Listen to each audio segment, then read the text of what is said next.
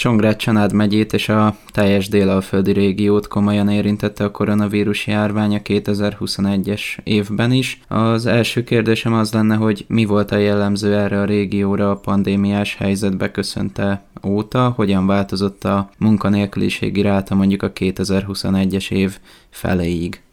A délalföldi régió munkaerőpiaca jelentős mértékben megsínlett a pandémia okozta gazdasági válságot. Egy hullámvasúthoz szoktam hasonlítani ezt a folyamatot, hiszen a munkanélküliségi ráta átmenetileg meredeken nőtt az első járványhullámok idején, amitán csökken, és majd újabb kiugrás következett 2021 elején. Az idei év utolsó két negyedévére visszarendeződés volt tapasztalható, például Csongrád Csenád megyében az év elejé 4,9%-kal, kevesebb, mint a felére 2,4%-ra csökkent a munkanélküliség ráta a negyedik negyedében. Jelenleg munkaerőhiány tapasztalható a régióban. Mik a tapasztalatok, mely szektorok ürültek ki a legjobban, melyek azok a szekciók, amiket a legjobban érintett a járványhelyzet? Tapasztalataink szerint a szolgáltatóipar és az autóipar szenvedte meg átmenetileg a járványhelyzetet. Csongrád megyében, mint szolgáltatásokra erőteljesen építő térség, jelentős leépítési hullám volt tapasztalható például a vendéglátásban. Ezekből a szektorokból értelemszerűen sokan távozni kényszerültek, ők hol találtak maguknak új munkalehetőségeket?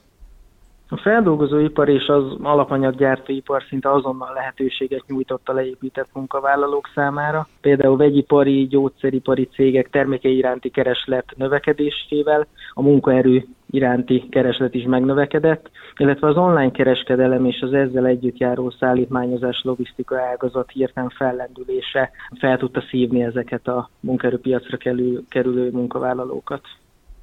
Mi az általános jellemző egyébként erre a délalföldi régióra? Mely iparágak a legjellemzőbbek erre felé?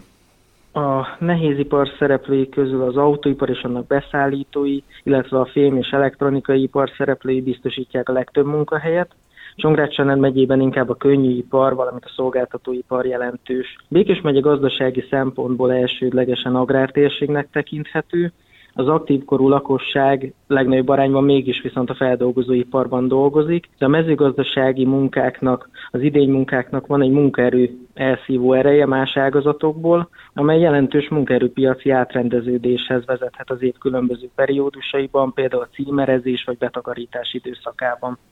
És ha jól tudom, akkor a délalföldi régió jellemzőitől, amit ön itt most az előbb említett, jelentősen eltér azért Szeged városa így kicsit kilóg a sorból, ha mondhatom így.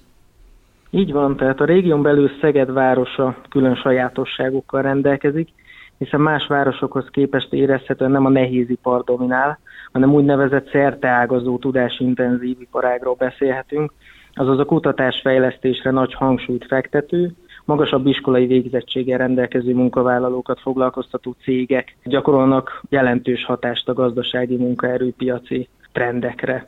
Itt kiemelném az IT, a kommunikáció és a tudományos kutatásfejlesztés ágazat képviselőit. Ön szerint mi lehet az oka annak, hogy, hogy Szegeden ezek a tudásintenzív iparágak megjelentek és meg is tudnak maradni annak ellenére, hogy a régióra teljesen más iparágak a jellemzőek? Úgy gondolom, hogy ez egyértelműen a Szegedi Tudomány Egyetemnek köszönhető ez a tendencia, hiszen folyamatos utánpótlás jelent a magasan kvalifikált munkaerő tekintetében ezeknek az ágazatoknak.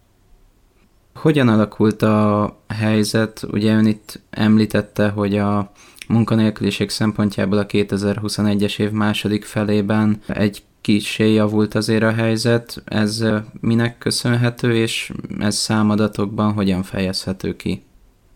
Igen, a 2021-es évnek a harmadik negyedévére látszódott az, hogy normalizálódik a helyzet. Ugye az évelei már korábban említett 4,9%-os munkanélküliségi ráta elkezdett lefelé menni, és egészen a 2-3-2,4%-ig lement az év végére. Viszont következett egy újabb érvágás itt az év végén, hiszen a globális félvezető hiány következtében, ugye ami az autóipart és annak beszállítóit érintette, volt egy kis megszakadás a gazdasági növekedésben, de szerencsére az áttörés viszonylag hamar 2021. decemberének végén elérkezett és kijelenthetem, hogy hatalmas mennyiségi munkaerőigényt kapunk ebből a szektorból. Ha a jelenlegi helyzetet nézzük, akkor mely területeken tapasztalható a legnagyobb munkaerőhiány a délalföldi régióban? Régiós szinten a betöltetlen pozíciók száma a végzettséget nem igénylő és igénylő munkakörökben egyaránt nagyon magas, nehéziparban és könnyűiparban is. A szakmai végzettséget igénylő munkakörök közül jellemzően fémipari dolgozókra van szükség, például heggesztő, gépi forgácsoló lakatos munkakörökben, de hiányszakma a targoncás, a gépbeállító, villanyszerelő és a gépész is. Tapasztalataink szerint körülbelül egy 10-20%-os létszámhiányban szenvednek a gazdasági szereplők a tervezett létszámukhoz képest. És ön szerint milyen tényezők okozzák azt, hogy ezek az ágazatok, hogy úgy mondjam, szenvednek? Az ország nyugati részében, illetve Nyugat-Európában jellemzően magasabb kereseti lehetőségre tehetnek szert a releváns tapasztalattal rendelkező munkavállalók. Erre a problémára van egyébként valamiféle megoldás, vagy bármi átmeneti ötlet, ami egyfajta gyors megoldást jelenthet? Statisztikák szerint egyre inkább csökken hazánkban az aktív korúak száma, azaz egyre kevesebb, munka, egyre kevesebb a munkaerő tartalék. Jelenállás szerint a munkaerő hiányra a leggyorsabb és a leghatékonyabb választ adhatják a határon túlról érkező dolgozók termelésbe történő integrálása, hiszen körükben alacsonyabb a fluktuáció, a magyar munkavállalók túlterheltségét is tudják csökkenteni, illetve a munkáltatók termelékenységének szintén kulcs szereplői lehetnek, ezáltal a helyi munkaerő és a munkahelyek megőrzésében is fontos szerepet játszanak. És jelenleg van-e olyan ágazat, ami hasonló problémákkal kell, hogy szembenézzen a közeljövőben, tehát az, amit ön is említett, hogy akár 10-20 százalékos munkaerőhiány alakulhat ki ebben az adott szektorban mondjuk. Az autóipar lehet nehéz helyzetben humán erőforrás tekintetében, hiszen a csíphiány utáni kilábalás követően hatalmas munkaerőigényei keletkeztek, amit csak a helyi munkaerőpiaci szereplőkre hagyatkozva nehezen vagy lassan fognak tudni megoldani. A szabad pozíciók betöltését vagy betölte, betöltési idejének csökkentését mi HR szolgáltatók fogjuk tudni segíteni, az akár több évtizedes munkaerőpiaci toborzási tapasztalatunkkal, szakértelmünkkel.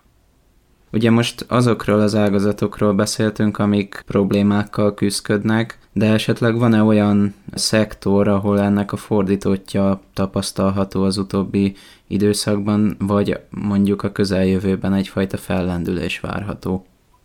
A tapasztalatok azt mutatják, hogy az egész gazdaság a bővülés irányába halad, viszont az elektronikai ipari, a gépipari, vegyipari, vagy akár az IT ágazat szereplőitől érkeznek felénk a legnagyobb létszámigények. Tehát ezeken a területeken tapasztaljuk a legnagyobb fellendülést jelenleg.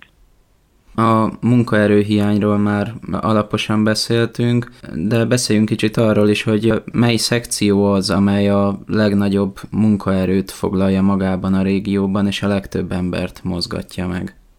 A régió legnagyobb foglalkoztató iparága a feldolgozóipar, azon belül a gépipar és az élelmiszeripar, valamint a kereskedelem, az építőipar és természetesen az autóipar.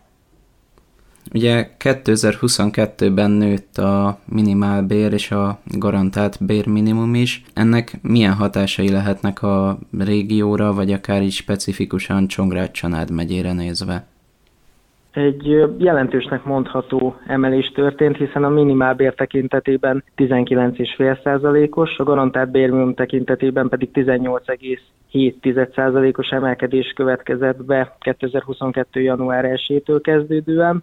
Várhatóan ennek lesz egy munkaerő megtartó hatása itt a régióban és a megyében, hiszen a bérek alakulása követi a minimálbér és a garantált bérminimum emelkedésének tendenciáját. A munkáltatók különböző béren kívül juttatásokkal igyekeznek kompenzálni egyébként az országos viszonylathoz képest alacsonyabb alapbért. A KKV szektor szereplői a munkáltatói terhek csökkentése ellenére viszont nehezebben fogják tudni kitermelni a megemelkedett bért, így várhatóan a termékek és a szolgáltatások árának növekedésével is fogunk találkozni.